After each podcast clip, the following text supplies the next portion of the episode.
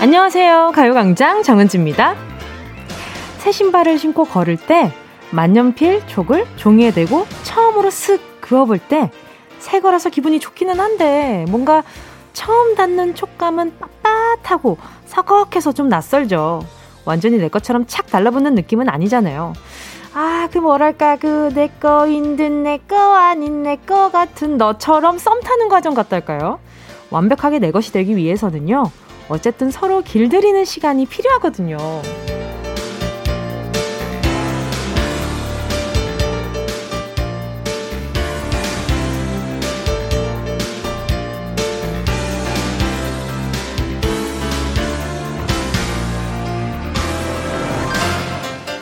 (9월의) 첫 월요일이네요. 9월이라니 아직은 좀 대면대면하고요.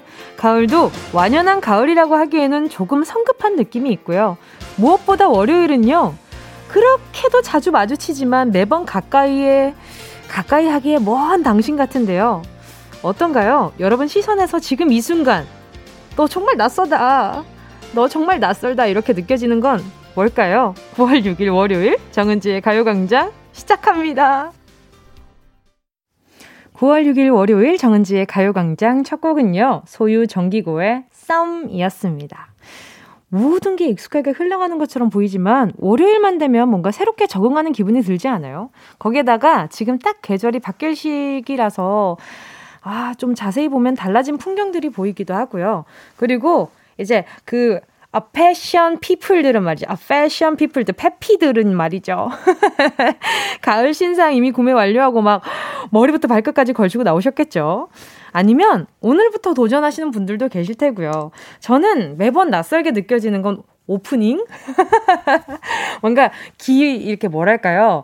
이게 낯설게 느껴지는 게 잘하고 싶은 마음이 들어서 저는 좀 낯설게 느껴진 것 같아요. 막 평소에 그냥 이렇게 여러분과 우리 청취자분들과 함께 이렇게 이야기 나눌 때는 마음 편하게 막 웃고 떠들고 까불고 재밌게 노는데 이렇게 각 잡고 잘해야지. 오늘의 시작을 알리는 이 오프닝을 내가 아주 야무지게 말씀드려봐야지라는 생각으로 막 하다 보니까 막 낯서네. 정은지가 낯설어요. 나 정은지인데 정은지가 낯설어. 그럴 때가 되게 많아요. 자, 김유식 님이요. 어제 이사했어요. 오늘 아침에 일어나서 계속 이삿짐 정리하고 있었네요. 라디오 들으면서 하니까 지루하지 않아서 좋아요. 새로 이사 온 집에서 좋은 일들만 생겼으면 좋겠어요. 자, 그러면 그 처음에 집 냄새가 아직 나의 채취, 나의 향기가 이렇게 집 안에 배기 전에 좀 요 냄새가 좀 돌면 저는 좋았던 것 같아요. 빨래향. 세탁 세제 세트 하나 보내드릴게요. 요거 보내드릴게요. 근데 발음도 어렵다. 세탁 세제 세트. COC 4개나 있어요. 얼마나 어려워. 이거 잘 읽었죠, 방금 저. 7079님이요. 저는 낯선 새 신발 신으면 늘 뒤꿈치가 벗겨지네요. 9월의 첫 월요일, 가을 내음 물씬이에요. 저도 오늘 새 신발 신고 나왔는데. 저 그래서, 근데 샀는데, 생각보다 제가 오늘 부츠를 신고 나왔거든요. 근데 부츠가 좀 아무래도 뭐 아니면 도잖아요. 진짜 괜찮던지 아니면 진짜 완전 까져가지고 불편하던지 이게 아무래도 가죽이니까. 근데 일부러 살짝 큰 걸 사봤거든요. 너무 편하네. 너무 좋아요, 저는. 우리 7079님, 제가 새 신발을 사드릴 수 없으니까 스포츠 크림과 매디핑 세트 요거 보내드릴게요. 뒤꿈치에 야무지게 바르고 계속 신발 신으셨으면 좋겠다. 곽호진님은요. 한동안 앞머리를 올리고 다니다가 주말부터 다시 내리고 다니는데 오랜만에 덮은 머리라 거울 볼 때마다 낯설어요. 주변 사람들이 어려 보인다고 하는데 그 말 듣고 기분이 좋은 건 나이 들었단 소리겠죠? 왜 그래? 아니에요. 그 나이가 많든 적든 예뻐 보인다, 어려 보인다, 뭐 멋져 보인다. 이거는 아기 때 들어도 좋고 나중에 나이가 들어서 더 좋지 않아요? 난 그럴 것 같은데 그런 생각하는 게 나이 들었단 소리입니다.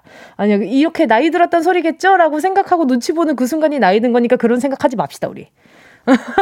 방금 말 되게 잘했던 것 같은데. 아무튼 임혜정님은요. 오늘 자리를 옮겼는데 좌우가 바뀌어서 자꾸 쓰레기를 오른쪽에 버리고 이거 뭔지 알아. 깜빡하고 다시 주워서 왼쪽으로 버려요. 아직 적응이 덜 됐네요. 그게 평소 익숙하던 자리에서 살짝 벗어나서 이렇게 다시 재배치를 하고 나면 가끔 좀 그럴 때가 있어요. 저도 쓰레기통 위치 얼마 전에 옮겼었는데 안 되겠다 싶어서 다시 원래대로 갖다 놨어요. 자꾸 잠깐만 쓰레기통 어디 갔지? 이러다 아 맞다 여기도 덥지 이러고 다시 그랬었거든요. 그리고 저 이거 약간 좌우가 바뀌어서 좀 당황했던 거는 저 호주 갔을 때 그 깜빡이가 오른쪽 우리는 지금 깜빡이가 어느 쪽에 있냐? 잠깐만요. 저 운전을 하다가 깜빡이가 왼쪽에 있잖아요. 아니다 오른쪽에 있지 않아요? 오른쪽에 있어요, 깜빡이가. 아, 우리 피디님 운전 안 하네. 아무튼, 와이퍼가 근데 오른쪽인 거예요, 호주가. 그래가지고, 깜빡이를 켜야 되는데 와이퍼가 움직여가지고 되게 좀 당황했던 적이 있는데, 아무튼, 네네. 우리 혜정님, 아무튼 요거 빨리 적응하시길 바라요. 제가 적응하는데 도움이 되는, 바나나 우유 하나 보내드릴게요. 우리 피디님 앞에서 놀림받고 있다 지금. 자 잠시 후에는요 행운을 잡아라 하나 둘 서희 오늘도 1번부터 10번 사이에 만원부터 10만원까지 백화점 상품권 걸려있고요. 이번 주 행운 선물은요 커피 10잔 준비했습니다. 월요일에는요 정신 바짝 차리려면 카페인 처방 필수잖아요. 저도 지금 제 왼쪽에 한 세트 있는데 말이죠.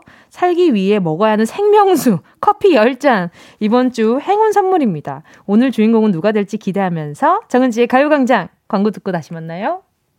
진짜가 나타났다 느낌이 좋아 진짜가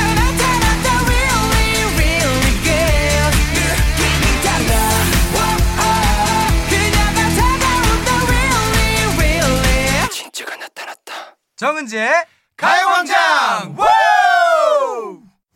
함께하면 얼마나 좋은지 KBS 쿨 FM 정은지의 가요광장 함께하고 있는 지금 시간은요 12시 13분 34초 35초 지나가고 있습니다.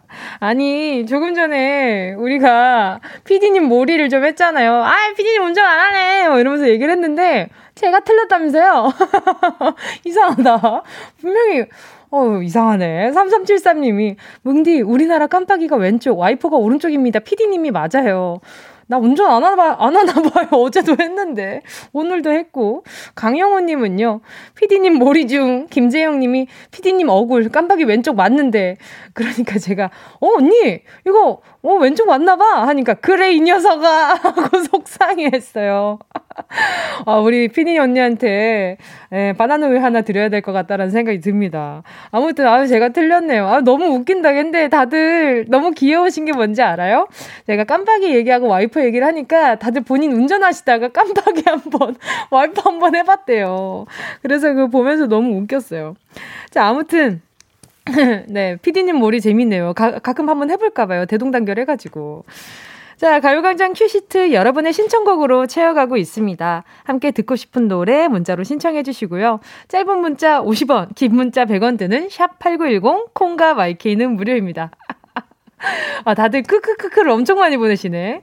이재훈님은 꺄 저 오늘 생일이에요. 그동안 매일이 평범해서 보낼 사연이 없었거든요.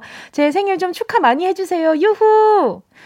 일단 생일 너무너무 축하드립니다. 예. 그리고 재훈님 매일이 평범한 얘기를 같이 우리끼리 주고받으면 특별해지잖아요. 그러니까 무슨 날이어서 문자를 보내는 게 아니라 평소에도 문자 보내고 싶은데 라는 생각이 드시면 그럼 그 마음이라도 보내주세요. 문자 보내고 싶은데 아무 날도 아니어서 문자를 보낼까 말까 하다가 보냅니다. 이런 문자를 보내주셔도요. 저는 엄청 반갑거든요. 자 선물도 보내드릴 테니까 자주 놀러 와주세요. 바나나 우유 하나 보내드릴게요. 귀엽죠? 이런 귀여운 선물을 보내줄 수 있다고요. 재훈님 생일이니까 전 세트를 보내드릴게요. 바나나 우유 취소 전 세트 하나 보내드릴게요. 그리고 천도피치라는 거 보니까 천도복숭아를 얘기하고 싶었던 것 같아요. 닉네임이 천도피치라고 영어로 적어놨네요. 제가 요즘 코로나로 회사에 점심 도시락을 싸가거든요. 우리 집 둘째가 엄마 먹으라고 제 도시락통에 젤리랑 사탕, 소시지를 넣어놨네요. 살짝 녹아서 눅눅해지긴 했지만 둘째의 정성과 사랑이 느껴져서 기분 좋은 점심시간이 될 것 같아요. 아유 예뻐라. 여기에 이렇게 도시락통에다가 젤리랑 사탕 본인 보물을 다 넣어놓은 거 아니에요. 아유, 눈물 살짝 핑 하셨을 것 같은데. 아닌가, 저만 그런가요? 아, 아무튼, 우리 천도복숭아님. 네, 점심 맛있게 드시길 바라요. 김영미님은요, 주말에 가족 캠핑 다녀왔어요. 우리 쌍둥이 아들, 딸, 자연과 함께 마음껏 뛰놀아서 신났는데, 집에 오니 빨래 산더미, 정리할 거 산더미, 쓰레기도 되가져와서 분리수거 산더미, 일단 빨래 두 판 돌아가고 있으니 청소하며 듣겠습니다. 저도 어제 캠핑 다녀왔어요. 이렇게 하루 그냥 당일치기로 잠깐 다녀왔는데, 이게 되게 할만하더라고요. 근데 끝나고 철수할 때가, 설치한 때는 그렇게 오래 걸리더니 철수는 또 그렇게 빨리 되더라고요. 아무튼, 네, 우리 영미님 잘 다녀오셨습니다. 어디로 다녀오셨으려나? 아유, 다 다녀오니까, 저는 어제 집에 이렇게 딱 들어가는데, 제 몸에서 숯 냄새가 엄청 많이 나는 거예요. 불을 계속 집에 피우니까 들어가는데 아직도 캠핑장인 줄 알고 깜짝 놀랐어요. 이거 머리에서 막 탄내가 엄청 나가지고 너무 웃기더라고요. 그래서 그거 지금 저도 빨래통에다가 넣어놨어요. 자, 김영미님, 제가 선물로요, 세탁세제 세트 하나 보내드릴게요. 자, 노래 듣고요. 행운을 잡아라. 하나, 둘, 서희. 함께 할게요. 샤이니의 뷰. 다 원하는 대로 아틀리사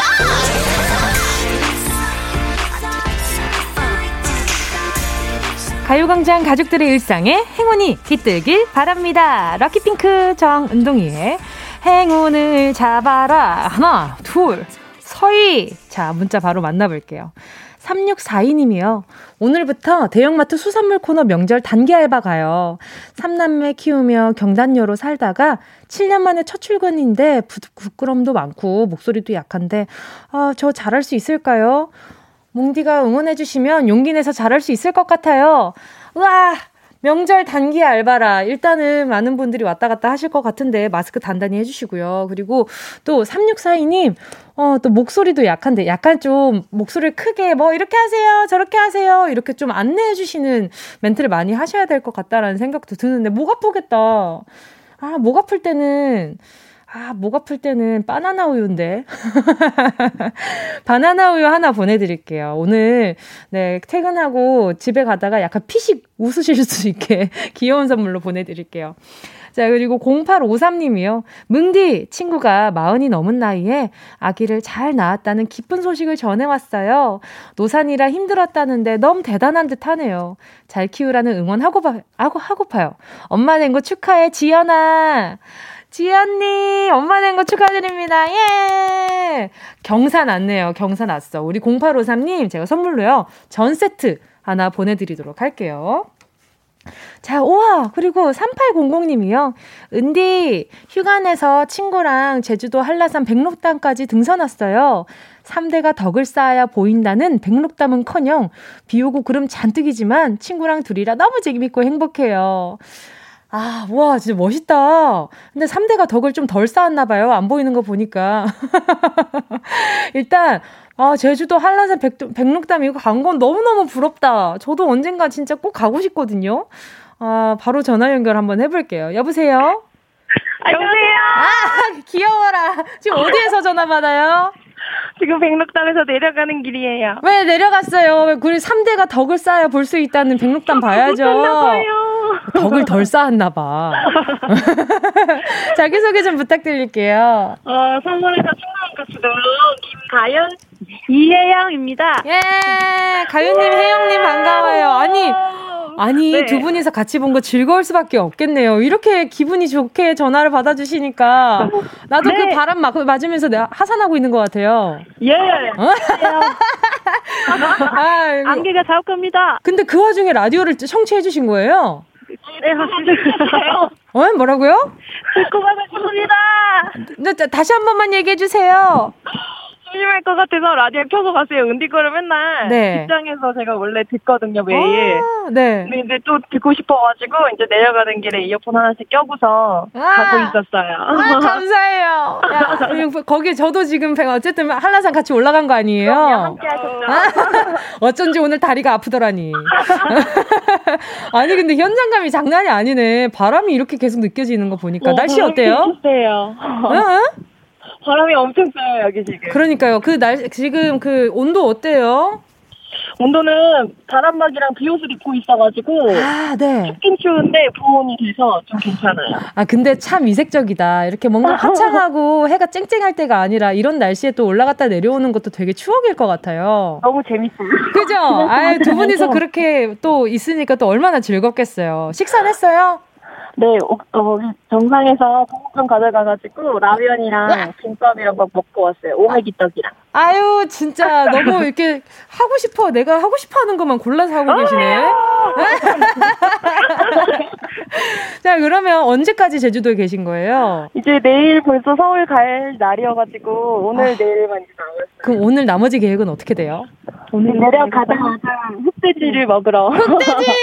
아, 진짜 서운하네. 아, 나는 못 먹잖아요. 어때요? 아, 인증샷 좀 보내주고 그래요. 알겠죠? 저 대신 현장감이라도 좀 느껴보게. 네. 감사합니다. 아니, 근데 두 분 우정은 얼마나 되신 거예요? 저희 대학교 동기여서 네. 15년 가까이 됐어요. 너무 멋있다. 그 왜 어떤 부분이 서로 이렇게 친구로서 잘 맞았어요? 그래요? 아, 오케이, 알겠습니다. 잘 맞는 것 같아요. 밝은 성격? 밝은 성격? 그건 진짜 네. 잘 맞는 것 같아요. 지금 현장감이 장난이 아니에요. 나 지금 체력도 거의 잘 맞는 것 같습니다. 체력도 그것도 잘 맞아요. 식성 잘 맞아요? 식성도 잘 맞아요. 식성도 네, 잘 맞아요. 잘 모든 걸 다 잘 먹기 때문에. 아, 저도 잘 먹는데 저 좀 끼워주면 안 돼요. 같이예요, 같이. 아, 자, 그러면 조금 행운 드리기 약간 질투나긴 하지만 바로 행운 한번 드려보도록 할게요. 네. 자, 10개의 숫자 속에 다양한 행운들 들어있거든요. 이 중에 하나만 골라주시면 됩니다. 자, 고르셨다면 우리 가윤님, 혜영님 행운을 잡아라. 하나, 둘, 서희. 둘? 네. 확실해요? 네. 3만원 축하드립니다. 요걸로 두 분, 네, 뭐, 맛있는 주전부리 사드시길 바라요. 네. 오늘 전화 연결 너무 반가웠습니다. 네. 네, 안전하게 내려가세요. 감사합니다. 안녕. 안녕. 아, 두 분 에너지 이렇게 받으니까 기분이 너무 좋네요. 자, 저는 계속해서요 2부로 돌아올 테니까 기대 많이 해주시고요. 오늘은 새로운 코너 준비되어 있거든요. 네, 잠시 후에 만나요.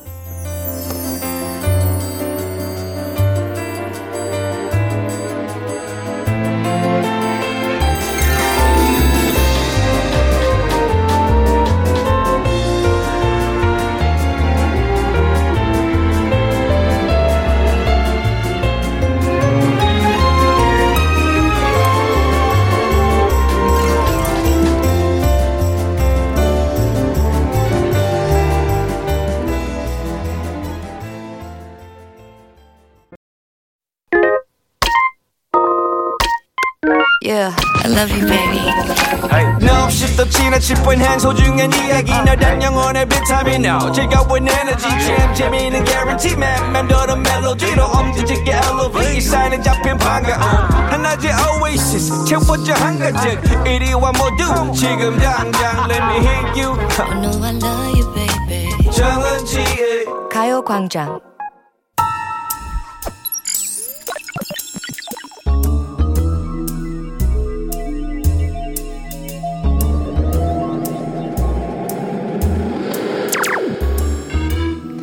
내 고막을 화려하게 감싸는 신선하고 짜릿한 자극, 사운드 스페이스.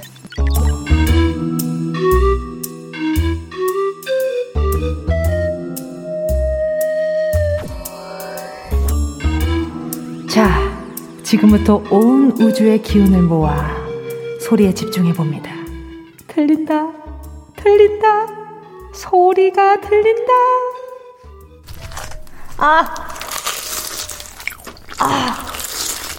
맛있다.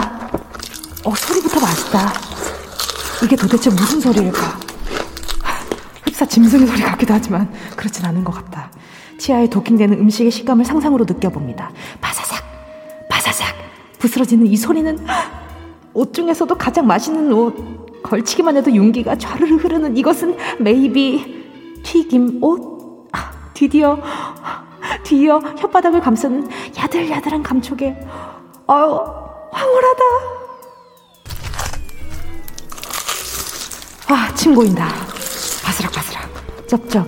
생동감 넘치는 이 소리가 아밀라제를 생성하게 만든다. 콜라에 흰 무까지 곁들여주면 내장 자의로 들어. 탄승 완료. 아, 식도에서 장까지 한 방에 속도감 있게 빨려 들어간다. 들어간다. 자꾸 들어간다. 소리만 먹었는데도 살이 찌는 소리가 들린다. 아니지, 치킨은 살 안 찌지. 어머, 이게 무슨 소리야? 이것은 위험 신호다. 이제 그만 소리 공간에서 빠져나와 퀴즈를 맞춰야 되겠다.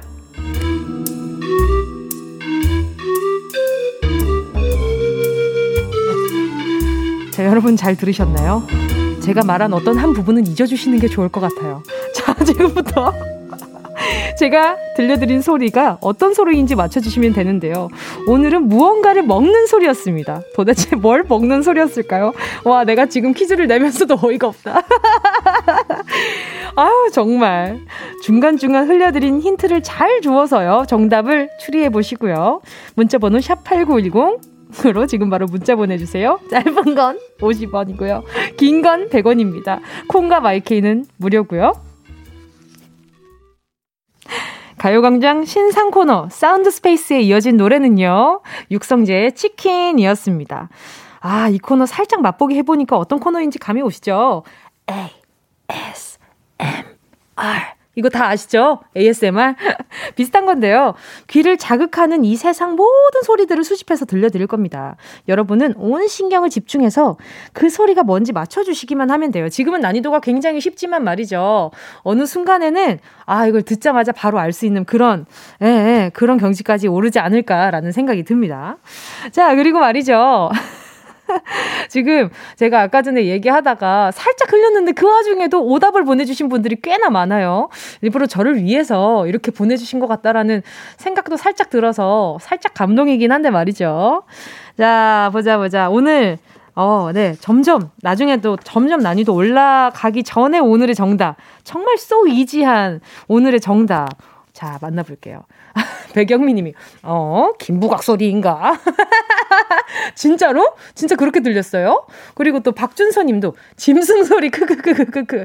그쵸? 아, 약간 흡사 치킨을 뜯는데, 아, 정말 내가 치킨을 먹는 소리가 이런 소리로 들린다면 치킨 입장에서는 굉장히 무섭겠다, 그런 생각도 살짝 들긴 했어요.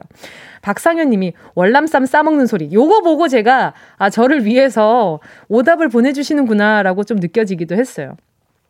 이찬현님이요, 라디오에서 먹는 소리 나는 거 너무한 거 아니요? 으악, 고문이다. 그쵸? 저도 오늘 굉장히 점심 메뉴를 어떻게 할까 이런 고민을 했는데, 요걸 듣자마자 아, 치킨인가? 라는 생각이 좀 들었습니다. 자, 나지영님이 새우튀김 이렇게 보내주셨는데, 아니에요, 치킨이에요. 오늘 정답은요, 치킨이었습니다. 자, 치킨이라고 정답 보내주신 분들, 그리고요 지금 소개해드릴 분들, 요 선물 받으실 분들입니다. 강수지님이요, 프라이드 치킨이요. 치느님은 아무리 먹어도 살 안 찌죠. 살은 내가 찌죠. 제가 이거 얘기하려다가 좀 전에 치킨은 살 안 쪄요 라고 얘기를 해버린 거죠. 아하, 맞아요. 치킨은 살 안 쪄요. 내가 찌지.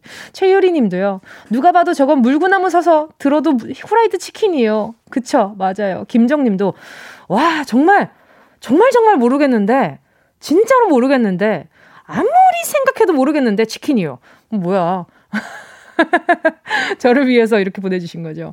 4894님은요, 저 요즘 다이어트하고 있거든요. 짐에서 홈트를 보며 땀을 한가득 흘리고 있는데 이 바사삭 소리 때문에 배달 어플 눌러 말어 고민하는 중입니다. 정답 프라이드 치킨입니다. 은지씨 너무해요.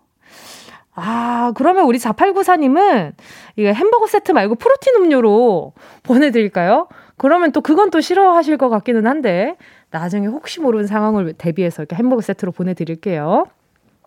자, 그러면은, 자, 오답 들어보신 분들 있잖아요. 오답으로 들리신 분들 다시 한번 들려드릴게요. 치킨이 맞는지 아닌지 요거 한번 다시 들려드리는데, 4894님, 어떡해. 다이어트 중인데. 자.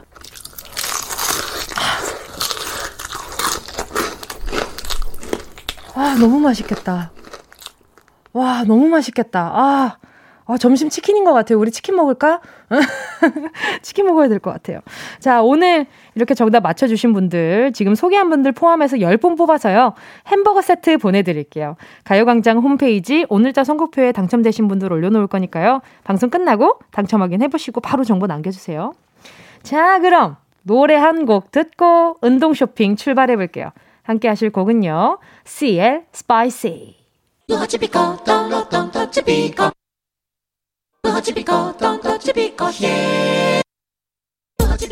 꼭 필요한 분에게 가서 잘 쓰여라 선물을 분양하는 마음으로 함께합니다. 운동 쇼핑. 오늘 선물은요, 우리 눈 건강을 지켜주는 루테인 영양제입니다. 눈, 코 뜰 새 없이 바쁜 현대의 사회에서 가장 바쁜 건 이 눈 아니겠어요? 직장인분들 출근하면 컴퓨터 화면 봐야죠. 수험생분들 책이랑 씨름하면서 조그만 글자 봐야죠. 쉬는 시간에도 이 눈은 쉬질 못합니다. 왜냐? 우리 스마트폰 보잖아요. 틈날 때 깨똑 해주고 SNS도 들어가줘야 되고, 이렇게 고생하는 눈한테 영양 좀 챙겨줘야겠죠. 누가? 바로 저 은동이가. 노래 듣는 동안 10분 뽑습니다. 지금 바로 신청해 주시고요. 샵 8910, 짧은 건 50원, 긴 건 100원, 모바일 콩과 마이케이는 무료. 순식간에 치고 빠지는 운동 쇼핑. 함께 하신 곡은요, 엑소의 템포였습니다. 오늘의 선물은 루테인 영양제였고요. 자, 선물 받으실 분들 볼게요. PYY님이요. 눈이 안 좋아 인상을 쓰니까 직장 상사가 왜 째려보냐고 자꾸 그래요. 아이, 우리 상사님 너무하셨네. 우리 PYY님 하나 가져가시고요. 유진실님은요, 저는 눈이 작다고 친구들이 영양제... 너무해. 영양제도 안 먹어도 된다는데요. 아, 눈구멍이 작아도 볼 걸 다 본단다. 볼 건 다 본단다. 내 눈도 영양제 필요해. 아니, 눈이 작다고 보는 세상도 작은 줄 아나 봐. 아닙니다. 그렇지 않아요. 다 넓게 봐요. 1085님은요. 눈이 침침해서 치킨 소리가 오징어 튀김 소리로 들리네요. 저요. 그 눈이 침침해서 치킨 소리, 눈이랑 소리는 조금 다른 부분이긴 한데, 일단 네, 이 간절함이 보이는 듯 해가지고 1085님 하나 루테인 보내드릴게요. 치킨 소리가 오징어 튀김 소리로 들린대. 비슷할걸요? 비슷할 건데. 5518님은요. 출산하고 눈이 너무 나빠졌어요. 침침해서 눈을 맨날 흘겨보게 되네요. 영양제 받고 싶어요. 저도 눈 시력이 굉장히 안 좋았다가 지금 교정 시술을 하고 나서 지금 안경을, 그리고 또 렌즈를 안 끼는 건데, 진짜 눈 나빠가지고 흐린 눈으로 이렇게 세상을 보잖아요. 그러면은 가끔 좀 멀미 나요. 진짜 멀미 날 때도 있어요. 가져가세요. 8337님은요. 요즘 주식 때문에 폰을 시도 때도 없이 보다가 시력 나빠졌어요. 수익도 못 내고 눈도 나빠지고, 그렇죠. 그리고 마음도 나빠지고. 우리 8337님 잠깐님 아마 환기되길 바라요. 8752님은요. 사진관에서 일하는데 맨날 조명 터지고 모니터 보고 눈이 계속 나빠지려고 피곤해요. 루테인 필요해요. 부탁해요. 보내드릴게요. 그쵸? 이게 조명이 갑자기 밝은 게 팍 이렇게 했을 때 순간적으로 되게 이제 자극이 되잖아요. 필요하실 것 같아요. 받아가시고요. 지금 소개한 분들 포함해서요, 루테인 영양제 선물 받으실 10분 가요광장 오늘자 선고표에 명단 올려놓을게요. 방송 끝나고 확인하시고요. 선물방에 정보 꼭 남겨주세요. 자, 그럼 우리 광고 들을까요? 어디야 지금 뭐해? 나랑 라디오 들으러 갈래? 나른한 점심에 잠깐이면 돼. 하던 일 잠시 멈추고 12시에 나와 같이 들을래. 정은지의 가요광장. KBS 쿨 FM 정은지의 가요광장 함께하고 계십니다. 잠시 후 정은지의 가요광장 3, 4부는요, 월요일 러브랜드 함께합니다. 아, 분명 좋아하는 것 같은데 나 혼자 김치국 한 사발 마시는 걸까봐 확실한 검증이 필요하다거나, 혼자 아무리 들여다봐도 아, 이건 진짜 답이 안 나오는데, 그런 쎄한 느낌의 애매한 메시지들, 혼란하다 혼란해 혼자 머리 싸매고 있지 마시고요. 러브랜드로 문자 보내주세요. 이럴 때는요, 집단 지성의 힘을 발휘하면요, 생각보다 문제가 쉽게 술술 풀릴 수도 있습니다. 그리고 우리 박사님들이 말이죠, 극과 극이에요. 아주 감성적인 분, 아주 이성적인 분, 그리고 그 중간에서 왔다 갔다 하는 중간 사람 한 사람까지 해서 세 사람이 머리를 합쳐서 얘기를 해드리니까 네, 조금이나마 도움이 되지 않을까 싶습니다. 자, 그러면 2부 끝곡 들려드리고요. 저는 1시로 돌아올게요. 요 노래 스위스로우, 아무리 생각해도 난 너를.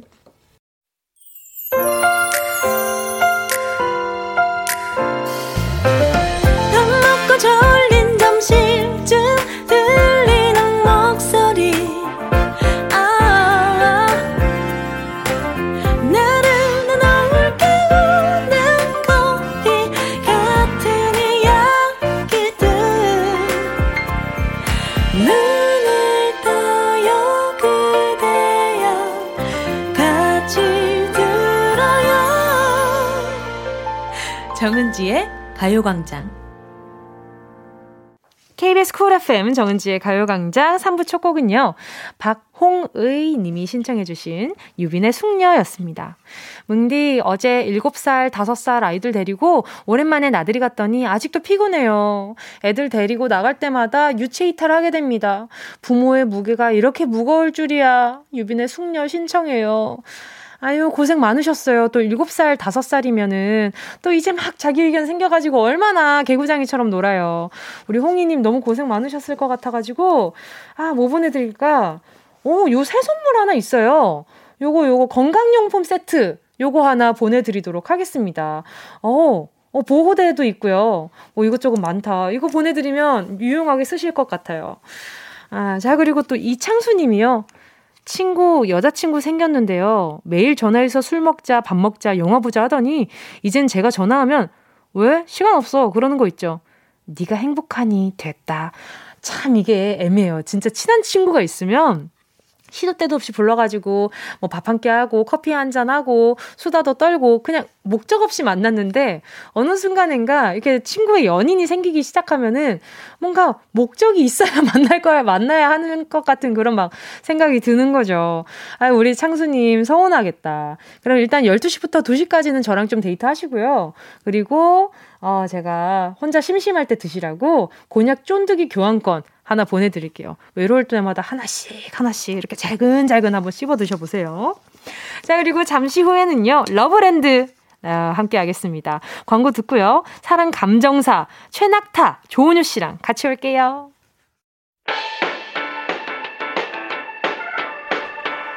이 라디오 그냥 듣기나 깜짝마요 18910 대부분 50원 긴건 100원이고요 잔디 위에 무릎을 베고 누워서 KBS 같이 들어볼까요?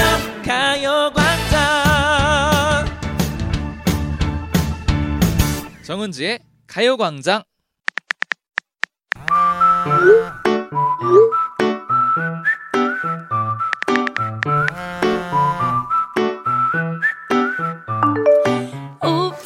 아무리 감춰도 감출 수 없는 것이 있죠. 누구인가? 누가 기침 소리를 내었는가? 이것은 고백인가? 그렇다면 나는 오늘부터 1일 마구니가 잔뜩 낀 시커먼 속내부터 소스윗함이 배어있는 순수한 관심까지 오고 가는 메시지 안에 단 한 줌의 단서라도 발견된다면 오늘도 멱살 그냥 잡고 궁예해드릴게요. 러브 시그널을 찾아내는 사랑 추리또, 여기는 러브랜드, 우리는 낙지예요.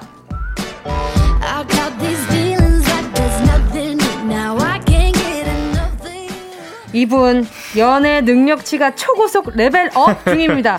대신 위가 아니라 옆으로 광대하게 광야로 뻗어나는 광기 어린 연애 광랩 조은유 씨, 어서 오세요. 안녕하세요. 자, 이분은요, 연애 박사라는 타이틀을 부담스러워 하시던데 자꾸 이렇게 발 빼이실 거면 조금 더 전투적으로 불러드리겠습니다. 연애 용사! 아니, 뭐야 이건 또. 최낙타 씨! 아니, 반갑습니다. 반갑긴 한데요. 네. 연애 용사는 뭔가 용사예요. 엄청 전투적이에요. 네. 와. 몸으로 일단 때우는 느낌이 좀 있네요. 든든해요. 네. 맞아요. 든든합니다. 열심히 왜요? 하겠습니다. 약간 지능으로, 약간 전략가로서 하고 싶어요? 네, 그쵸, 아무래도 제 이미지가 그쪽이다 보니까. 그럼 연애 제가 알려! 최낙타 씨. 좋다. 이거 좋아요. 오케이. 반갑습니다. 아, 뿌듯하네요. 좋다고 하시니까. 자, 두 분 또 한 주 동안 잘 보내셨어요? 네, 그렇습니다. 저는 요즘에 그 넷플릭스? 네네네. 네, DP 드라마를 전주행 2번을 했어요. 너무 푹 빠져가지고 너무 재밌더라고요. 아니, 근데 땡플릭스 그거 보면서 네네네. 솔직히 네네. 아, 요즘에 볼 걸 너무 많이 봐가지고 뭐 보지 하는데 그 DP 그게 너무 재밌던데요. 네. 아이고, 연기들이 보면서 너무, 막 심장 막 쫄깃쫄깃하면서 봤어요. 맞아요. 진짜 빠져있나봐요. 맞아요. 어떻게 눈썹이 네모가 될 수가 있어요. 깜짝 놀랐어요. 낙타 씨는 어떻게 지내셨어요? 저도 이제 어제 그거 처음 봤는데 어제 끝났어요. 그쵸? 네. 앉은 자리에서 멈출 수가 없어. 맞아. 그래요. 보고 잘까? 하나만 더 볼까? 그치. 그러니까 해가 뜨고 있더라고요. 맞아요. 재밌더라고요. 네. 자, 그리고 또 오늘 근데 두 분 약간 그 드라마만 보고 오셨으면 약간 연애력 떨어지셨을 것 같다는 생각도 듭니다. 아니에요. 제가 또 이제 땡플릭스에서 이제 요즘 리얼리티 연애 프로그램이 많이 나와요. 제가 또 추천 한번 해드렸잖아요. 최근에. 저 그런 거 진짜 잘 안 보거든요. 네, 뭐 요즘에 밍 이런 데서도 좀 많이 해가지고 근데 제가 저는 많이 보고 있어요. 은유 씨가 추천해준 걸 보면서 네네. 정말로 네. 눈을 질끈 감은 적이 굉장히 많아요. 제가 옆에서 그라데이션 분노를 봤습니다. 봤어요. 저 봤어요. 네네. 아, 좀 속상하네요. 아무튼 강수진님이 은유님 안경 쓰니까 더 박사님 같아 보여요. 야, 감사합니다. 네, 그렇게 보이는 겁니다. 그런 건 아니고 그렇게 보이기만 하는 겁니다. 김정님이 낙갈량. 낙갈량 이상해. 아, 바꿀래요. 낙갈량 이상해. 와, 받침색이야. 낙갈량. 아, 약간 고량주 네. 느낌도 나고. 낙갈량 이상해요. 낙갈량. 약간 좀 약간 얄미워 보이는 느낌이네요. 낙갈량. 낙갈량. 알겠습니다. 추리 성공률은 오늘 보장 못해도요. 네. 추리 과몰입 만큼은 만족도 한 300% 되지 않을까. 그럼요. 월요일에 러브랜드. 오늘도 두 분의 남의 연애에 피라냐 때처럼 달라붙어서 물고 뜯고 분석해 주실 거죠. 당연하죠. 알겠습니다. 자, 그렇다면 혼자서 도저히 답이 안 나오는 미궁 속에 빠진 여러분의 스펙타클 미스터리 연애담 어디로 보내면 됩니까? 짧은 거 50원, 긴 거 100원 되는 샷 그리고 문자를 복사해서 보내주셔도 되고요. 네. 대화하면 캡처해서 사진 전송해 주셔도 좋습니다. 카카오톡에 가요광장 채널 추가하시면 언제든 무료로 캡처 사진 보내줄 수 있어요. 오늘도 당연히 익명 보장 확실하게 해드리니까 걱정 말고 마음껏 보내주세요. 소개한 모든 사랑 문자에 라멘집 식사권 5만원권 보내드립니다. 라면 먹으러 갈래? 아니요. 저도 모르게. 방해하지 마세요. 죄송합니다. 옆집 사람인데요. 죄송합니다.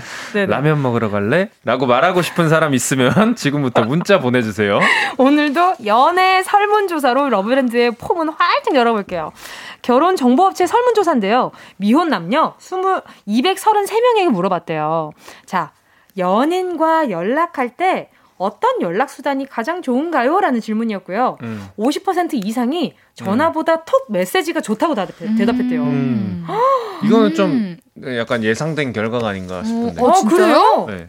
최종 결과는 일단 톡 메시지가 50.2%고요. 전화통화가 34.8%, 영상통화가 12.9%, 손편지가 2.2%.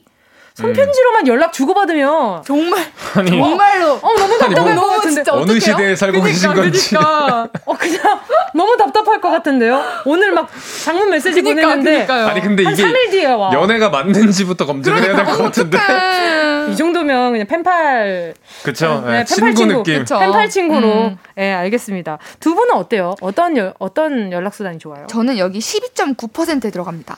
영상통화. 네. 영상통화. 그럼요. 저도 어느 정도 속해 있어요. 그쵸? 역시. 네. 저희 친구예요. 네. 저는 영상통화를 굉장히 좋아해가지고, 전화통화랑. 네. 그래서 저는 만약에 남자친구가 있다. 그럼 저는 싸울 때도 영상통화를 합니다. 얼굴을 보면서 싸워요. 네. 얼굴 보면서 이렇게 이렇게 조용한 시간 가질 때도 영상통화 하면서 얼굴 보면서 이러고. 뭔지 아시죠? 그 순간에 너무 웃길 것 같은데요? 너무 숨 막혀요. 웃기지 않아요. 아니, 숨 막힌데 그걸 왜 하는 거예요? 하지만 얼굴 보고 싸워야죠. 다음 연애는 안 하시길 바라요. 네, 알겠습니다. 낙타 씨는요? 어떤 연애수다 좋아하세요? 아무래도 개인적인 시간도 당연히 필요한데 일을 할 수 있는 시간들이 거의 많잖아요. 직장인분들도 많고 하니까 아무래도 통 메시지가 좀 합리적이고 편안하지 않을까. 의견 전달할 수 있고 편할 때 볼 수 있고 또 몰래라도 보낼 수 있고. 저는 가끔 이렇게 통화할 때 이렇게 친구들이랑 이렇게 얘기를 하다 보면은 통화할 때 그 이모티콘을 너무 보내고 싶어요. 이모티콘으로 내 감정을 표현하는 것 자체가 저한테는 너무 이제 메리트가 크거든요. 너무 좋아. 그 재미가 또 있어요. 그 이상한 새로 산 이모티콘 있잖아. 맞아. 그거 써야 되는데 막 뽐내고 싶어요. 그러니까 별 의미 없는데도 그냥 써. 내 2,500원. 아니 은지 씨가 그걸 사면 진짜 하루 종일 이제 그 아이만 와요. 그 아이만. 아 샀구나 새로. 제가 소소한 행복 굉장히 좋아합니다. 뽐내기 좋아하는. 네, 저 뽐 좋아합니다. 뽐내는 거 아주 좋아해요. 자, 그리고요 연인 간에 가장 원하는 연락 패턴에 관한 조사 결과도 있는데 4위가요. 연락에 크게 신경 쓰지 않는 데가 10% 정도 있고요. 3위가 특별한 용건이 있을 때 연락한다가 16%예요. 그리고 2위가 특정 시간대 위주로 연락한다. 1위는 일과를 일일이 다 공유한다가 44.7%입니다. 압도적이네요. 네. 두 분은 어때요? 전 2위. 전 2위. 전 1위. 저도 1위가 좋은 것 같아요. 저도요. 1위. 일과를 일일이 다 공유한다? 이거 괜찮은 것 같은데? 너무 좋은 것 같아요. 그러니까 뭐 했는지는 아는 거는 되게 중요하다고 생각하는데 그치. 계속 뭔가 나 방금 숨 쉬다가 콧물 흘렀어 뭐 이런 것까지는 진짜로 네. 그런 것까지 해요? 많죠 사람들. 저는 근데 그런 거 귀여운 것 같아요. 콧물 흘렸어 어떡해. 생각보다 이렇게. 콧물 흘렸어는 하루 동안 가장 큰 이벤트 중에 하나가 될 수도 있어요. 콧물이요? 그러니까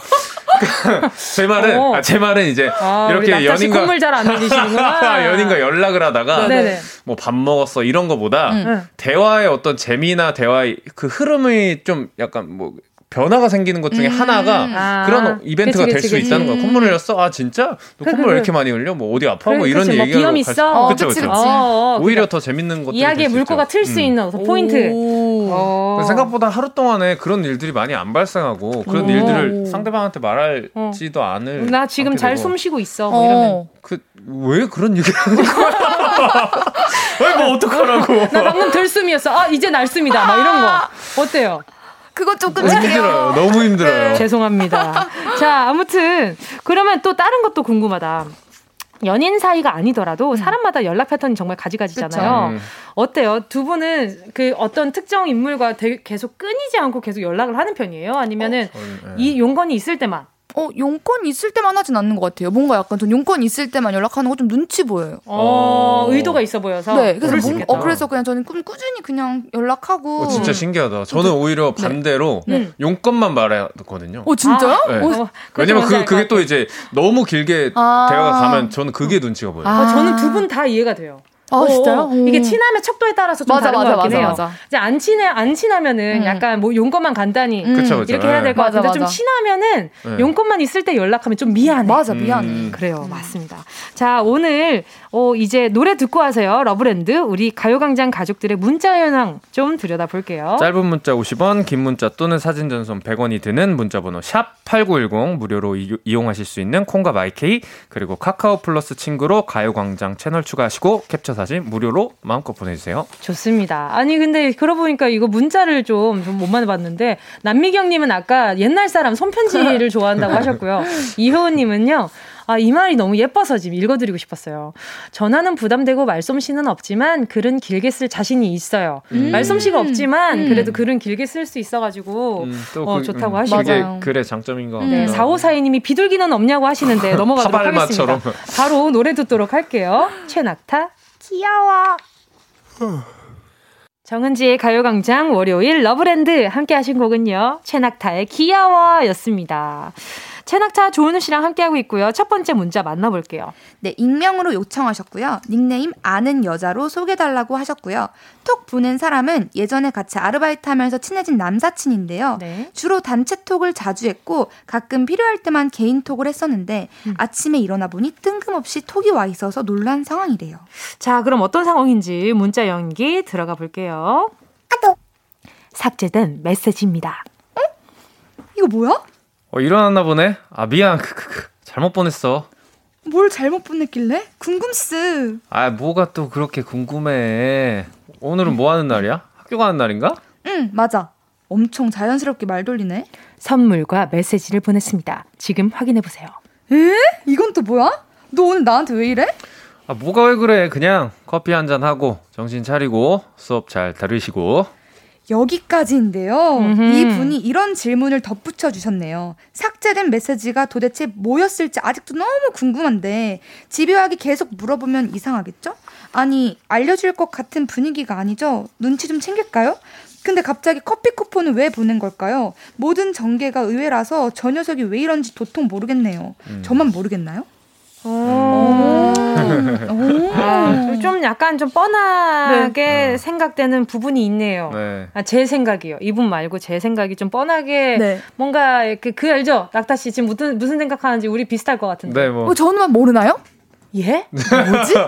안경 벗으세요. 박사 같으니까 안경 벗으세요. 여러분 제가 말씀드린 것이 바로 요 부분입니다. 아주 이성적인 분과 감성적인 분이 합쳐지고 저는 그 중간에서 혼란스러워합니다. 이것이 바로 여러분의 입장이겠죠. 자, 그러면 일단 은유 씨 얘기부터 들어볼게요. 어때요? 저는 이 남사친 분이 사연자분을 좋아하는 것 같고 왜냐하면 먹는 걸 보내줬다? 제가 저번에 말한 적 있잖아요. 제가 저번에 말한 적 있지 않나요? 먹는 걸 보내줬다? 이거는 100% 마음 있는 겁니다. 진짜 아니 101% 정치 여러분 귀 막으세요. 아니요 101%예요. 10초만 101%입니다. 10초만 그리고, 듣지 마세요. 아니 그리고 여기서 정말 중요한 부분 삭제된 메시지 이거 굉장히 짚고 넘어가야 돼요. 저였으면 이거 이렇게 요즘 그런 기능 되잖아요. 그 메시지 꾹 누르면 답장하기 그거에 대한 답장을 할 수 있거든요. 그렇죠. 그래서 그 캡션에 답장하게 한다면 이건 도대체 무슨 내용이야? 너무 궁금한데 알려줄 수 있겠니? 약간 이렇게. 낙타 씨 어때요?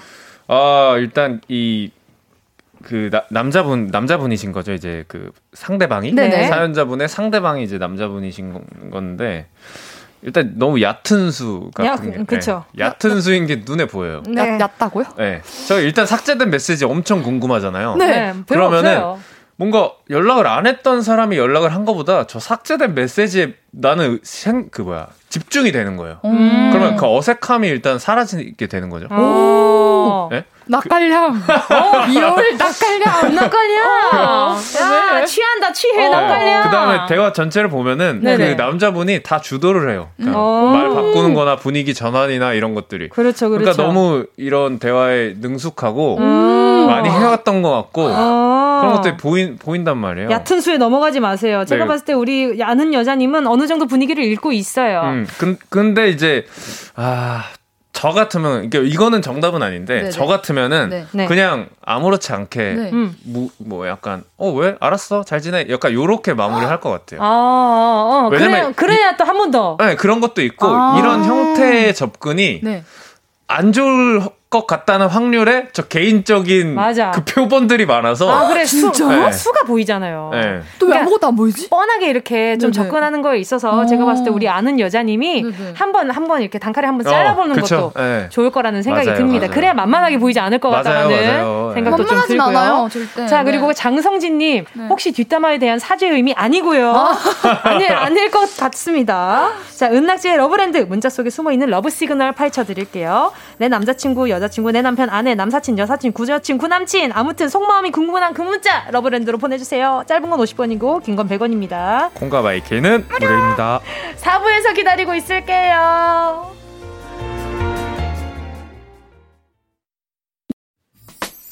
꼭 들어줘 오늘도 웃어줘 매일 인생 일처럼 기대해줘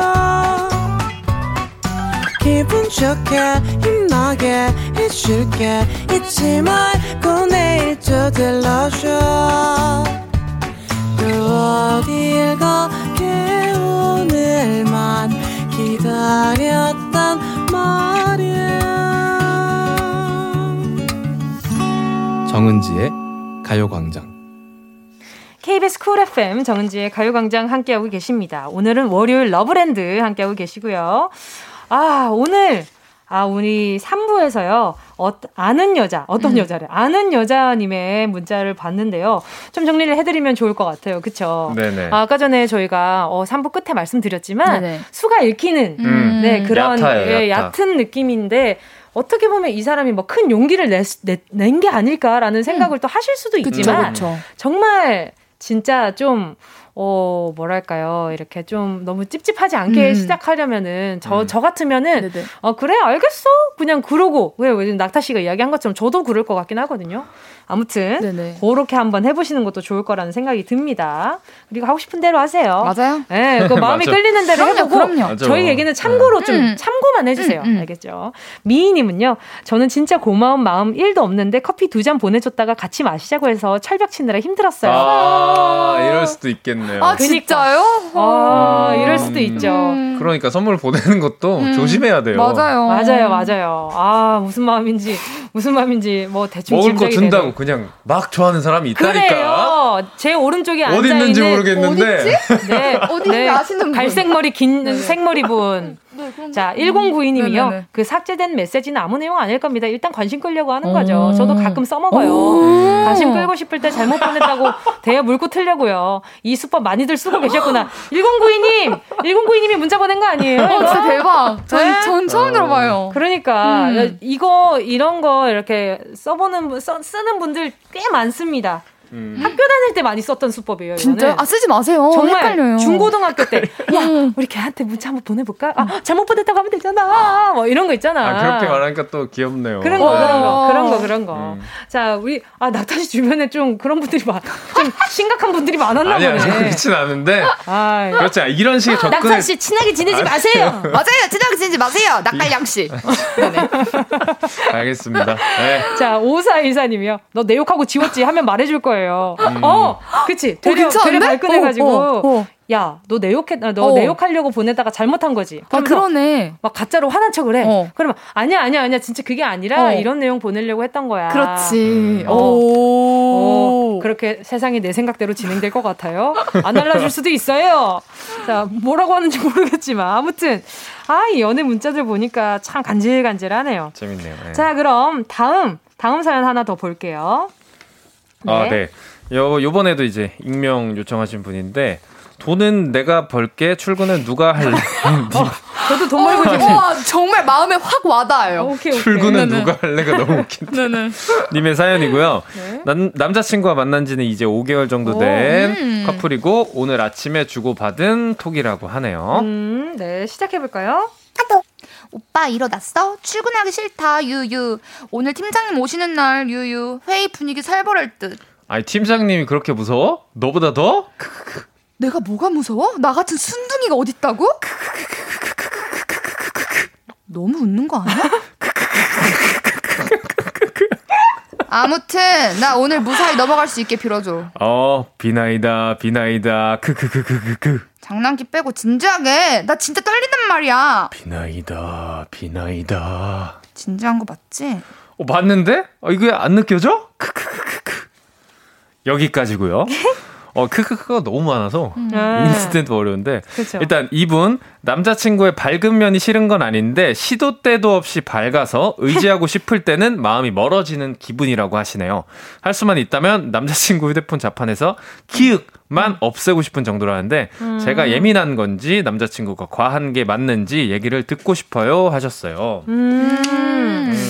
일단은 네네. 크가 좀 많기는 많네요. 많아요. 엄청 많아요. 네. 근데 네네. 저는 그냥 일상적이라는 느낌이 들어요. 근데 막 회의 분위기 살벌할 듯. 근데 뭐 그렇게 무서워? 너보다 더? 내가 뭐하고 무서워? 나 같은 순둥이가 어딨어? 이렇게 얘기하는 것 자체가 지금 5개월째잖아요. 얼마나 귀여워 보이겠어요. 남자친구 보기에. 너무 웃는 거 아니야? 그러니까 제가 봤을 때는 우리 여자친구분이 놀리기 좋은 스타일인 것 같아요. 그냥 제가 남자친구라면 그렇게 생각할 것 같아요. 네. 놀리기 좋은 스타일이고 그리고 아무튼 이렇게 진지하게 무언가 무서워하는 그 모습도 귀여워 보일 수도 있을 거라는 생각도 들고요. 그리고 같이 어떡해 같이 이렇게 떨리는 것보다 전환으로 이렇게 좀 그냥 가볍게 생각할 수 있게끔 해주는 것도 너무 진지하게 생각 안 하고 네, 저는 그것도 나쁘지 않다라고 생각이 들어요. 저는 근데 좀 이제 남자친구분의 네네. 대화법에서 조금 아쉬운 게 크크크 하는 거 너무 좋아요. 왜냐면 그치. 정말 재밌어서 웃을 수가 있잖아요. 그렇지. 근데 하고자 하는 말이 없어. 이건 너무 습관적으로 기억을 치는 거예요. 그치. 이게 습관이에요. 그냥 크크크 하고 뭐 심지어 진짜 웃기다 라든지 너무 귀엽다 라든지 라는 말을 해야지 그치. 그게 그 메시지의 목적이 되는 건데 이게 그래서 시간대를 좀 보고 싶었어요. 저는 이게 바로 실시간으로 주고받고 있으면 크크크만 올 수 있는데 그 낙타 씨 말대로 그쵸. 네, 뭔가 이렇게 텀이 조금 있으면은 크크크크크 다음에 진짜 너 왜 이렇게 뭐 이렇게 뭐 긴장하냐 뭐 이런 식으로 진행이 된다면 더 좋지 않을까라는 생각이 듭니다. 하고자 하는 말이 있어야 되는데 하고자 하는 말이 없어. 그러니까 대화가 맥이 탁탁 끊기고 답답한 거죠. 근데 가끔 그런 생각이 들 때가 있어요. 네네. 이게 남자친구든 여자친구든 서로 어떤 성격인지 알고 시작을 했잖아요. 그쵸. 네, 이렇게 뭐 웃음이 많고 즐거운 유쾌한 사람이라서 만나기 시작했는데 어느 순간에는 그런 성격의 사람이 아니라 진지한 성격이었으면 좋겠는 거지. 맞아요. 근데 그건 그 사람이 아니에요. 맞아요. 그런 순간이 생길 수는 있겠지만 근데 억지로 내가 원하는 그쵸? 대로 이 사람이 리액션을 해주지 않으면 화가 나더라고요. 맞아요. 그러니까 조금 일단 남자친구분을 너무 막 내 상황에 맞게 모든 순간에 맞게 막 행동을 해주면 좋긴 하겠지만 아직 5개월이면 맞춰가는 단계니까 그쵸. 충분히 예, 잘 말해보시는 것도 좋을 것 같아요. 기억 너무 많으니까 지금 쓰는 거에 정확히 3분의 1만 써줘. 반만 줄여달라. 그 말도 너무나 약간 입에서 안 나올 것 같아. 장난치는 거죠. 물론 이렇게 말하면 안 돼. 앞으로 키읔은 4개까지만. 난 진짜 얘기할 것 같아. 진짜 웃기면 5개까지 쓰게 해줄게. 아니면은 키읔 있는 이모티콘만 써. 아 진짜. 차라리. 아니 근데 K7509님이 웃기지도 않는데 크크크 남발하면 너무 얄밉죠. 맞아요. 진짜 맞아요. 전 진짜. 왜냐면 제 주변에 크가 습관인 사람들이 있어요. 근데 그 네네. 친구들 같이 있을 때 문자하는 거 보면은 안 웃거든. 아 그냥 크크크 쓰는 거. 뭔지 알죠? 그냥 손가락만 크크크를 쓰는 거야. 근데 텍스트상으로서는 내가 그쵸? 너무 즐거운 거지. 그래서 아 도대체 왜 크크를 보내는 걸까라고 생각드는 친구가 있어요. 그 친구는 키읔을 쓰면 좀 거슬리더라고요. 뭐야 뭐 어쩌자는 거야 이런 생각 들 때가 있는데 자 그리고 그쵸. 정성희님이 나였다면 복수할래요 같이 크크크크 남친 진지해도 크크크크 이것도 귀여울 것 같아 아직까지는 5개월짜니까 맞아. 예, 같이 그냥 예, 남자친구 막 얘기할 때 크크크크크 크크크크크크만 보면은 근데 그럼 너무 기싸움 같아. 기싸움한 것 같아요. 아니 그렇게 말고 이렇게 세게 말고 그냥 막 장난치다가 답장을 싸운 심각한 분위기 아닐 때 크크만 보내는 거. 크크크크크. 너 뭐해? 크크크크크. 아 뭐하냐니까? 크크크크크크크크크. 그다음 마지막 기분이 어때? 이렇게. 그건 싸우자는 거지. 그건 싸우자는 거지. 크크크크크크. 자 아무튼 진지하게 한번 위트 있게 화를 내는 것도 이렇게 내 의견을 전달하는 것도. 좀 이렇게 살면서 배우는 점 중에 하나인 것 맞아요. 같아요. 그쵸. 네, 기분 나쁘지 않게. 네, 김정님이 저도 크크크 완전 습관인데 고쳐야겠네요. 네, 그래도 좋을 것 같다라는 생각도 듭니다. 자, 계속해서 네 노래 듣고요. 네 사연 만나보도록 하겠습니다. 아, 피디님도 크크를 쓰기 시작했네. 자, 아무튼 자, 제가 좋아하는 노래예요. 소란, 권정열, 미쳤나봐. 소란, 권정열, 미쳤나봐 였습니다. 정은지의 가요광장 월요일 러브랜드 은낙지, 최낙타, 조은유, 정은지 이렇게 셋이 함께하고 있습니다. 문자 더 만나볼게요. 자 장윤희님 문자 제가 만나볼게요. 썸 타는 남자분의 주말에 뭐예요? 란 문자에 왜요? 라고 제가 되물었죠. 근데 답장이 저는 이사하거든요. 이러고는 끝이에요. 저만 김칫국 원샷 한 걸까요? 아이고. 아유. 어쩌면 좋나요? 어떻게 이거는. 어디부터 우리가 손대야 할지. 그렇죠. 네. 낙타 씨 한번 손대 주세요. 네. 매스 드렸어요. 매스. 손 내세요. 네. 맴매 한 대 맞고. 그렇죠. 손바닥 맴매 한 대 맞고. 그러니까 물론 사람마다 다르겠지만 제가 보기엔 왜요라는 답장이 너무 공격적이었어요. 그래. 맞아요. 그래 그 생각 공감입니다. 되게 용기 내서 주말에 뭐 하세요? 물어봤는데 왜요? 약간 이렇게 다가올 수도 있는 거죠. 누군가한테는. 약간 이 서브텍스트가 약간 이런 느낌. 네가 그걸 왜 묻는데? 그치. 네가 그게 왜 궁금한데? 그렇지, 바로 그거예요. 외요에서 누가 어느 누가 김칫국을 마셨다고 느끼겠어요. 상대방은. 맞아요. 그러니까요. 나 지금 김칫국 먹었어요를 표현할 줄 아는 것도 그러니까 도움이 된답니다. 그리고 외요라는 그 의도 자체가 가늠이 안 되니까 이 썸남이라고 하시는 그 분이 또 어떻게 만나게 된 분인지 모르겠지만 아직 우리 윤희님의 성격을 잘 모르는 분이라고도 생각이 좀 들어요. 어렵죠 사실. 그렇죠. 네. 그리고 이사하거든요. 라고 끝이잖아요. 김칫국 드링킹 하신 김에 조금 더 적극적으로 이사 잘하셨어요? 라고 문자 한 통 보내보는 것도 네, 좋을 것 같다는 생각이 듭니다. 네. 너무 좋은 문자예요. 네, 정리하기 힘드시겠다. 뭐 이렇게 좀 걱정도 좀 해주시고 또 다음 문자 좀 볼게요. 0242님이 썸 타는 오빠한테 고백을 제가 했는데요. 그 오빠가 한 달만 먼저 사귀어보자합니다. 뭐라는겨? 이게 무슨 의미일까요? 무슨 의미? 미고 아유 네? 걸러야 안 되죠. 된다는. 진짜 걸러야죠. 네. 한 달만? 그런 게 어디 있습니까? 뭐라고? 한 달 동안? 한 달 동안 그냥 땅콩을. 서비스도 아니고. 아니 이렇게 말하면 찍찍 보자. 찍찍. 이마 땅콩을 계속 한 달 동안 땀빵을. 한 달 동안? 한 달 내내. 이게 무슨 말이에요? 근데 아시지 않을까요? 뭔지는 아는데. 그러니까 본인이 먼저 고백을 했으니까. 나 근데 이게 문제 알아요? 진짜 조금 네. 짜증나는 게 0242님이 좋아하는 걸 아니까 이용하는 것 같아서 짜증나요. 어, 진짜 나빴다. 아니 근데 이용하는 거죠 이건. 이용하는 거죠. 사귀어보자는 게 뭐예요? 근데 문제는 뭐냐면 우리 0242님이 좋으니까 친구가 이런 일을 겪었다고 했을 때는 냉정하게 이야기를 해줄 맞아. 수 있지만 내가 좋아하니까 맞아. 그래 볼까라는 마음이 어느 정도 있는 거야. 모든 희망 회로를 엄청 돌린다니까. 한 달 만나고 나한테 푹 빠질 수도 있겠지라는 생각에 아니야 우리 0242님이 더 빠질 거란 말이야. 맞아요. 안 돼요. 아무튼 그렇습니다. 한 달은 너무 짧아요. 맞아요. 눈 감았다 뜨면 한 달입니다. 한 달이에요 진짜. 그래요. 다음 문자. 네, 고배진님. 네. 회사 동료가 본인이 받은 쿠폰이나 영화 티켓이 생겼을 때 늘 저한테 같이 가자고 말을 하거나 연락을 하는데 단순히 제가 편해서 그런 걸까요? 아니면 제게 마음이 있는 걸까요? 편한 것도 마음이라고 생각합니다. 맞아요. 저는 맞아요, 마음 맞아요. 중에 하나라고 생각을 해요. 어때? 왜 우리 낙타 씨 지금 약간 눈빛이 달라졌어요? 뭐 일단 좋아 보이니까 좋아 보이는 건데.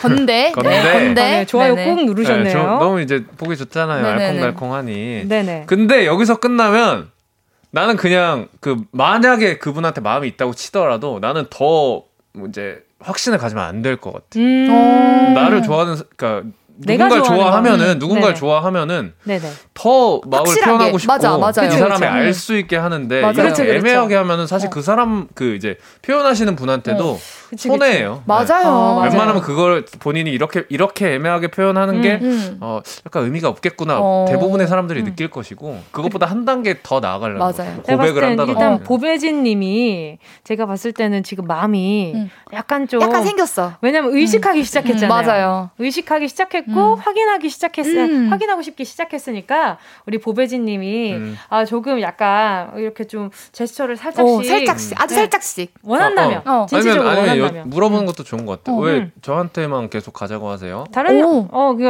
분이랑은 안 가도 괜찮아요. 이렇게. 둘 다 고수다. 예? 둘 다 고수예요. 안경 벗으시라니까요. 박사 컨셉 버리세요 빨리. 안 보인다고요. 그 컨셉 안 어울려요.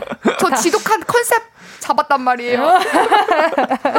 알겠습니다. 자, 오늘 같이 추리톡에 동참해주신 가요광장 가족들 모두 감사드리고요.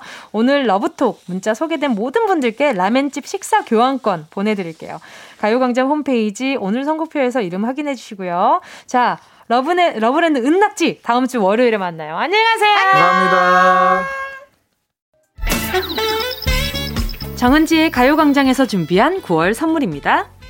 스마트 러닝머신 고고런에서 실내 사이클, 온 가족이 즐거운 웅진 플레이 도시에서 워터파크 앤 온천 스파 이용권, 전문 약사들이 만든 GM팜에서 어린이 영양제 더 징크디, 건강상점에서 눈에 좋은 루테인 비타민 분말, 아시아 대표 프레시버거 브랜드 모스버거에서 버거세트 시식권, 아름다운 비주얼 아비주에서 뷰티 상품권, 선화동 소머리 해장국에서 매운 실비김치, 온가족 단백질 칼로바이에서 라이프 프로틴, 건강간식 자연공유에서 저칼로리 곤약 쫀득이, 국민연금공단 청풍 리조트에서 호반의 휴양지 청풍 리조트 숙박권, 연아가 주는 선물 정글트리에서 PDRN 아이크림, 주식회사 홍진경에서 전세트, EM 원액세제 아이레몬에서 식물성 세탁세제 세트, 혼을 다하다 라멘의 정석 혼다 라멘에서 매장 이용권, 스마트 커피 오더 커피스토키에서 드립백 커피 세트, 두피엔 오른 휴식 라이프 4.0에서 기능성 헤어케어 세트, 기능성 화장품 피시피쉬에서 피시피쉬 콜라겐 골든 슬리핑 팩, 하퍼스 바자 코스메틱 브랜드에서 벨벳 립 세트, 숯불 전문점 신림동 불타는 꼬꼬발에서 숯불 직화 닭발 세트, 프리미엄 헬스케어 브랜드 폭스밸리에서 건강용품 세트, 대한민국 양념치킨 처갓집에서 치킨 상품권을 드립니다. 다 가져가세요. 꼭 끼용.